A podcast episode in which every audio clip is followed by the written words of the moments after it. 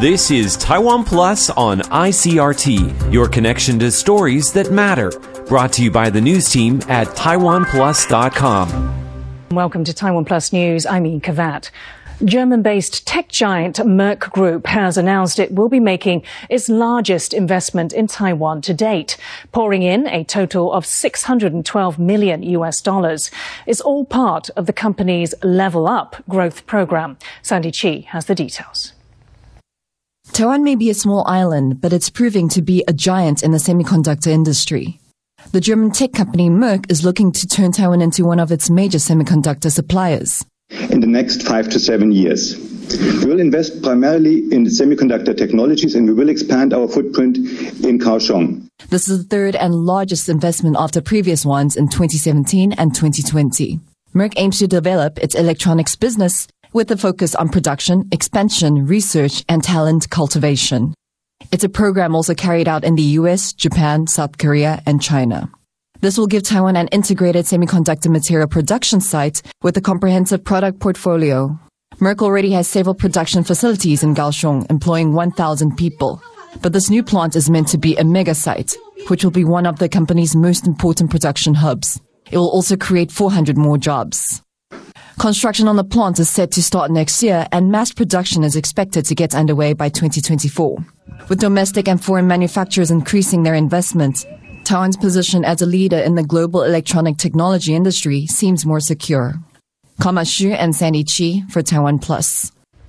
On Saturday, people in Taiwan will be heading for referendums on four main topics. One of them asks whether a nuclear power plant should be unsealed and put into use to help power the country.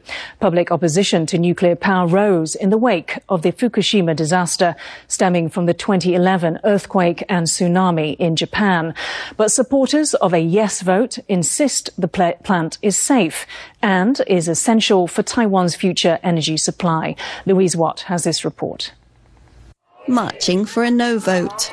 Activists on a 30 hour walk to Taiwan's capital, calling on the public not to activate a controversial nuclear power plant. Their campaign started in Gongliao on the northeastern coast, the site of the island's fourth nuclear power plant, the focus of a divisive referendum. The divisions largely fall along party lines. The ruling Democratic Progressive Party, or DPP, is anti-nuclear. Nuclear energy is controversial in Taiwan because of a lack of long-term nuclear waste storage facilities and fears of an earthquake-triggered disaster, like in Japan in 2011. The opposition Kuomintang, or KMT, has urged people to vote yes to number four. They say it would be a safe way of generating electricity. The fourth plant has been a contentious issue for years. The fate of the fourth nuclear power plant is an especially heated issue in Gongliao, where it's located. Wu Wentong runs an electrical shop full of refrigerators, fans, and anti-nuclear posters. He's campaigned against the plant since its construction was first proposed more than 30 years ago. He shows me albums with photos of community meetings dating back to the 1980s. He's compiled his own research on the impact an operating nuclear plant could have in this area. Saturday's referendum is the first countrywide vote on activating the Longmen nuclear power plant. Opposition voices against the plant ring loud in this fishing town, with some residents even calling for divine intervention. But with the island's three other nuclear plants already being decommissioned or due to go offline by 2025, there is a bigger issue looming. Taiwan's future power supply. It's a point highlighted by energy expert Hal Falls, who used to train and supervise nuclear plant operations at another plant in Taiwan.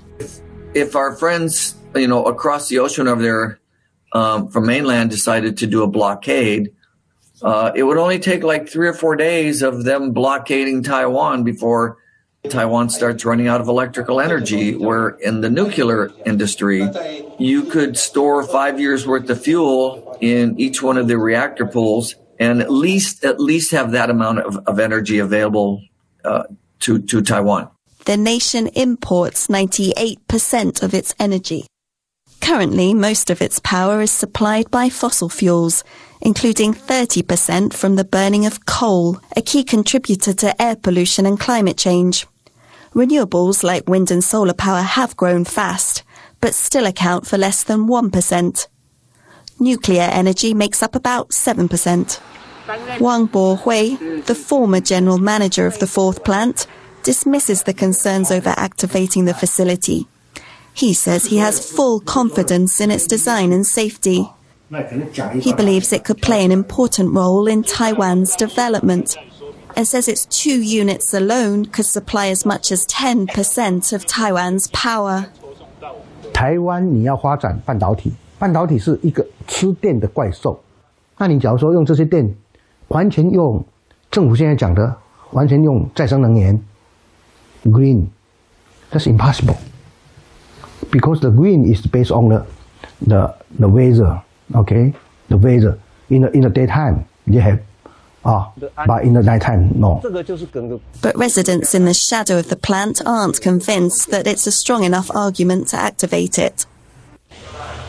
Whether the referendum opens the door to the plant going online or not, both sides agree on one thing. The decision will have repercussions for future generations. Alex Chen and Louise Watt for Taiwan Plus. You heard in that report from Taipei based Hal Falls, who used to train and supervise operations at Taiwan's third nuclear power plant in Pingtung. He now runs a company manufacturing components for the onshore wind industry. Louise Watt spoke to him further and asked him how safe nuclear energy is in Taiwan. First of all, Taiwan is not Fukushima and Taiwan is not Chernobyl. Chernobyl, just, you know, going back quite a number of years, is a totally different reactor design, uh, which could never happen, could never happen in Taiwan because of the design.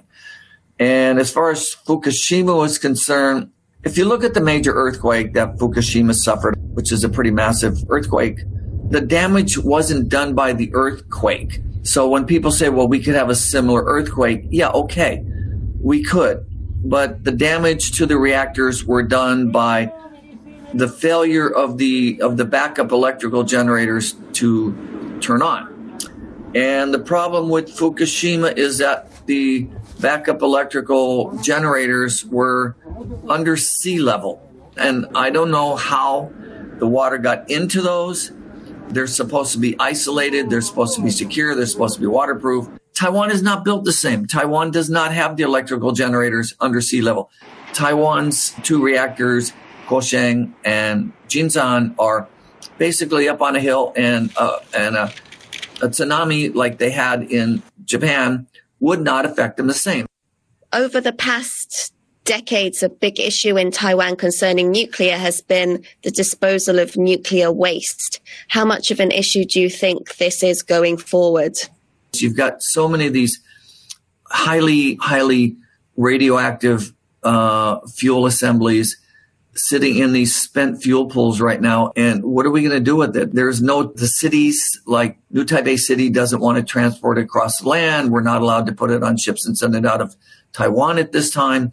Actually, it's not just Taiwan. There's no international shipping that I know of of spent fuel assemblies. So just the fact that we've got these highly radioactive fuel cells sitting here, what are we going to do with it? And to me, that's the biggest concern about nukes is safe disposal of these thousands and thousands of highly radioactive fuel cells. A six member delegation of French MPs has arrived in Taipei ahead of talks with Taiwan's president, premier, and foreign minister. The group is led by Francois de Rugy, head of the France Taiwan Parliamentary Friendship Group. It's the latest in a flurry of European delegations to visit Taiwan in recent months. On a five day visit, the MPs will hold discussions on post pandemic economic recovery and security in the Indo Pacific region. De Rugy is the former president of France's National Assembly and has been a vocal supporter of Taiwan. He proposed a resolution backing Taiwan's participation in international organizations, which was passed by France's parliament last month. As we mentioned this week is the run up to Taiwan's referendums, which will ask voters to choose yes or no on four main topics. Many Taiwanese see these votes as a way to participate in the lawmaking process. Over the past decade, the way referendums have been held and their criteria have changed. Our reporter Eric Tsai looks at how these changes have affected the polls. This isn't the entrance to a Beyonce concert. This is the entrance to the polls. On November 24th, 2018, millions of Taiwanese citizens over the age of 20 cast votes for their local officials and representatives. They were also given the chance to make their voices heard by voting on referendums.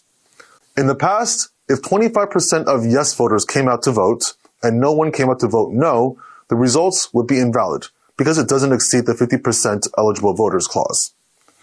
Now, if 25% voted yes, but no one came out to oppose them, the referendum would pass. This makes validating the referendum easier because it puts the onus on the opposition. Those who oppose the referendum must show up to vote. Even though the barrier to nominate the topic is lowered, the fact is the topics are complicated. This allows for whomever has the control of messaging to heavily influence the voting outcome there's been a lot of discussion about both referendums and recalls. And, you know, these are both things that people might feel suspicious about whether or not they're really helping Taiwan's democracy. Uh, and it's not so much that the tools themselves are problematic, but when the threshold to enact these tools becomes so low, it starts to cause a little bit of fatigue on the system where we see people spending more time campaigning, financing, trying to advocate for certain referendums or certain recalls, which is fine, but but it's become such an amount of time and resources that could be spent in a much more productive, uh, helpful way for, for Taiwan's politics. Referendums in Taiwan, does it help or is it hurting Taiwan's democracy? It is doing a little bit of both. Uh, it's good to have this system. And it is good that people are able to mobilize and express their support or lack of support for certain policies. I think where it's starting to hurt the system a little bit is the amount of time and effort that political parties are having to spend on referendums, uh, which I think is becoming a little bit of a resource drain. I think a number of more pressing topics that uh, both political parties uh, could and should maybe be spending their time on. This Saturday, Taiwan will be voting on four different referendums, with one of the topics even addressing the process of how referendums will be held. Critics say trying to get voters to choose a simple yes or no on complicated topics raises more questions that go unanswered. Are referendums really the best way for citizens to make their countries a better place? Grace Chen and Eric Tai from Taiwan Plus. Taipei's first ever mobile restaurant bus open for business, promising to bring passengers on a tour of the city's best sites while delivering a fine dining experience. People can enjoy either afternoon tea or dinner on the double decker vehicle while viewing many of Taipei's most famous landmarks, including National Sun Yat sen Memorial Hall and Taipei 101. The idea was inspired by the success of similar services in Tokyo, London, and Hong Kong. But anyone looking for a seat should act quickly. The restaurant is fully booked through the end of this month. Thanks for watching Taiwan Plus News. I'm Ian Kavat. We leave you with images of Santa spreading joy on a fire engine to children with COVID isolating in Peru. For more stories from Taiwan and around the world, please download the Taiwan Plus app. Stay safe and see you next time. Thanks for listening to Taiwan Plus on ICRT. For more great stories from Taiwan and around the world, visit taiwanplus.com.